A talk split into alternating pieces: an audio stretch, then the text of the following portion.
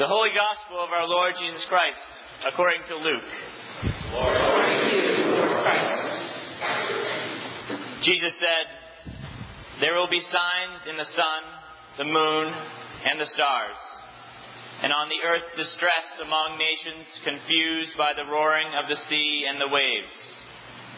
People will faint from fear and foreboding of what is coming upon the world, for the powers of the heavens will be shaken. Then they will see the Son of Man coming in a cloud with power and great glory. Now, when these things begin to take place, stand up and raise your heads, because your redemption is drawing near. Then he told them a parable. Look at the fig tree and all the trees. As soon as they sprout leaves, you can see for yourselves and know that summer is already near.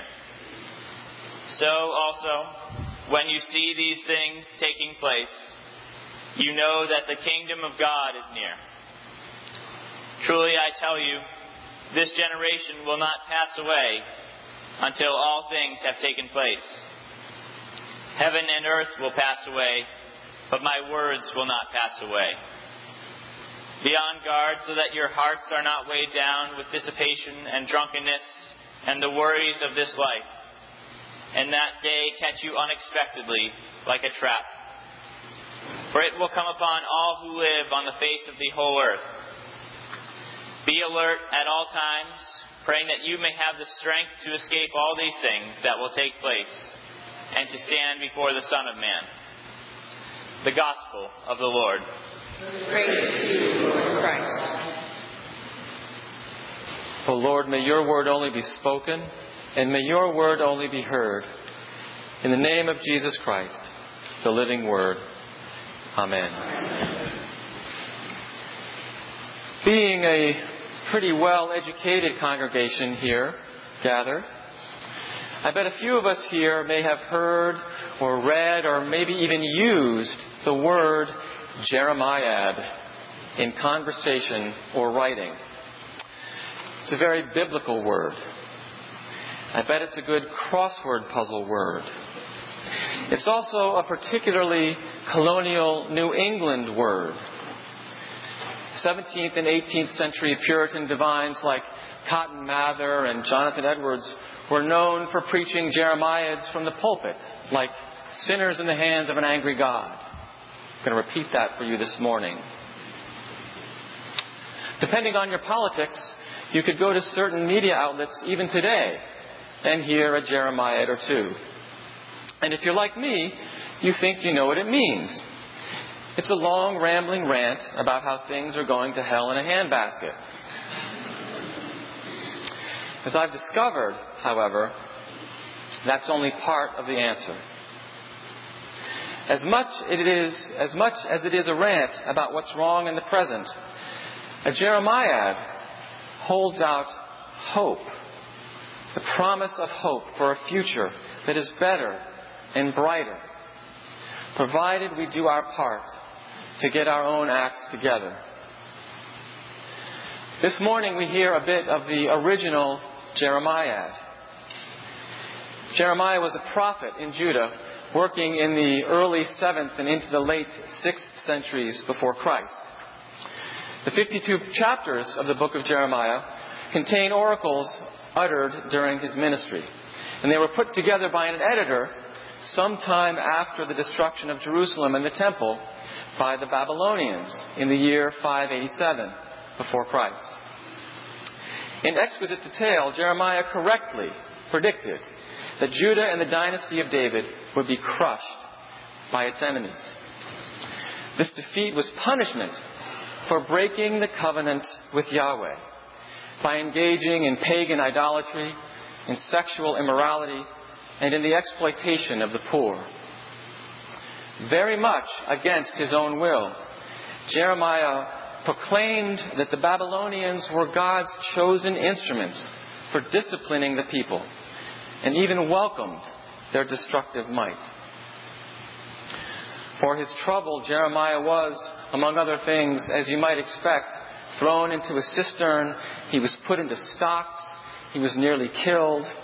He was thrown into prison, and he had sets of his oracles burned, and ultimately he was exiled to Egypt, where he died, but not before seeing the Babylonians lay siege to Jerusalem.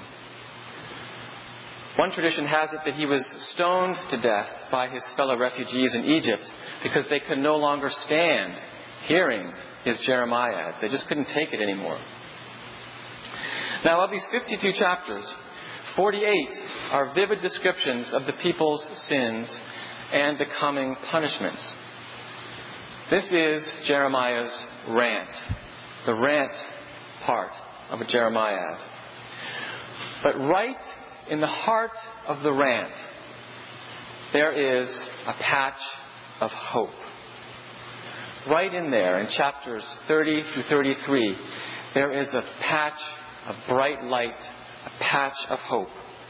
Scholars have called these chapters the Book of Consolation. And that's what we have an excerpt from this morning the Book of Consolation. Jeremiah delivers these words from the jail of Zedekiah.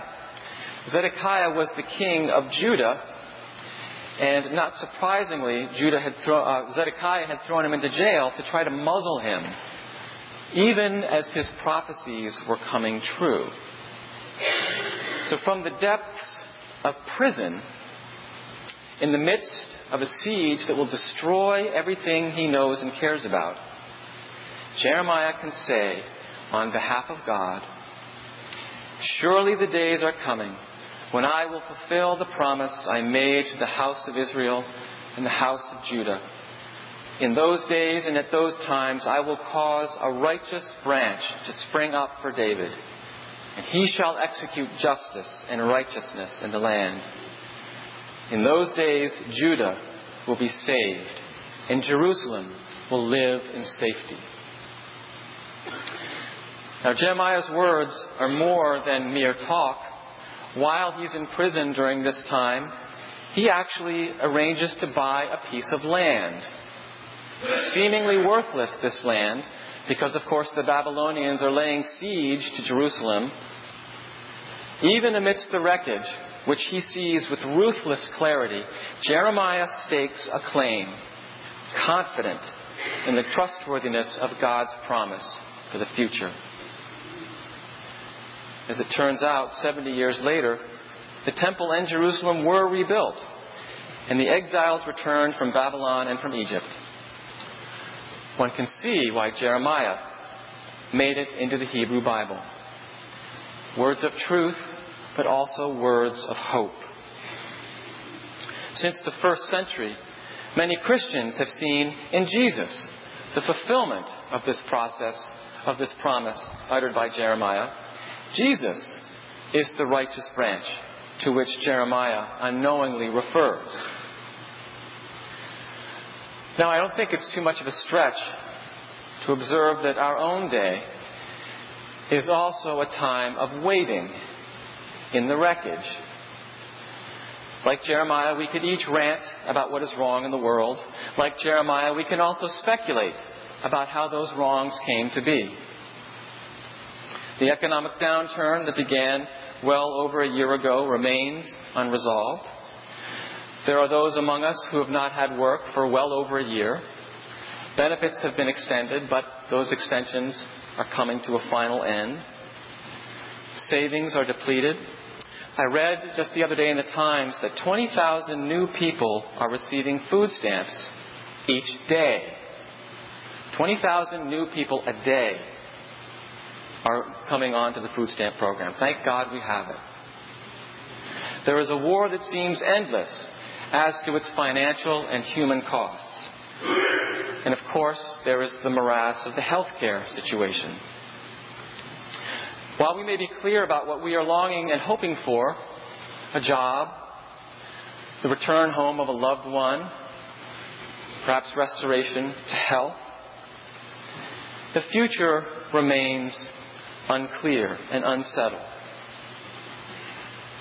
Even this season of Advent can add to the bleakness of the landscape. We may feel those burdensome expectations of the way we're supposed to feel and the way we're supposed to act during this season. And instead of waiting for Christmas, we find that we're waiting for Christmas to be over. How did Jeremiah cling to hope? How can we cling to hope? Jeremiah had hope because he clung to God. He clung to God with all of his might. We might get strength to hold on from words Jeremiah wrote in a letter elsewhere in the book of Jeremiah, a letter he wrote to those who had already been carried off to Babylon. They had already been carried away by the Babylonian soldiers. He writes them a letter on behalf of God and he says, For surely I know the plans I have for you, says the Lord plans for your welfare and not for harm, to give you a future with hope. Or these same sentiments taken from another translation, God says by the pen of Jeremiah, I know what I'm doing. I have it all planned out. Plans to take care of you, not abandon you. Plans to give you the future that you hope for. Maybe we can set aside time in this Advent season to ask God to help us to hold on to hope, to hold on to God. Even just a few minutes a day in a quiet place with the Hebrew Bible readings for the four Sundays of Advent in front of us, even just this little bit, can help us to hold on to God, to cling to the hope that God wants for us. Imagine each of those passages is written for you, just for you, to help you hold on to hope. Perhaps putting this stake into a patch of spiritual ground, however small, however much surrounded by the wasteland, perhaps this stake can give us reason for hope. And we'll wait there on that ground, that patch of hope. We'll wait there together for the reawakening of hope that comes with the birth of any baby but especially with the birth of this particular baby, our community's particular baby. In the pocket of hope, the righteous branch within our Jeremiad, that pocket of hope will grow and it will grow. Amen.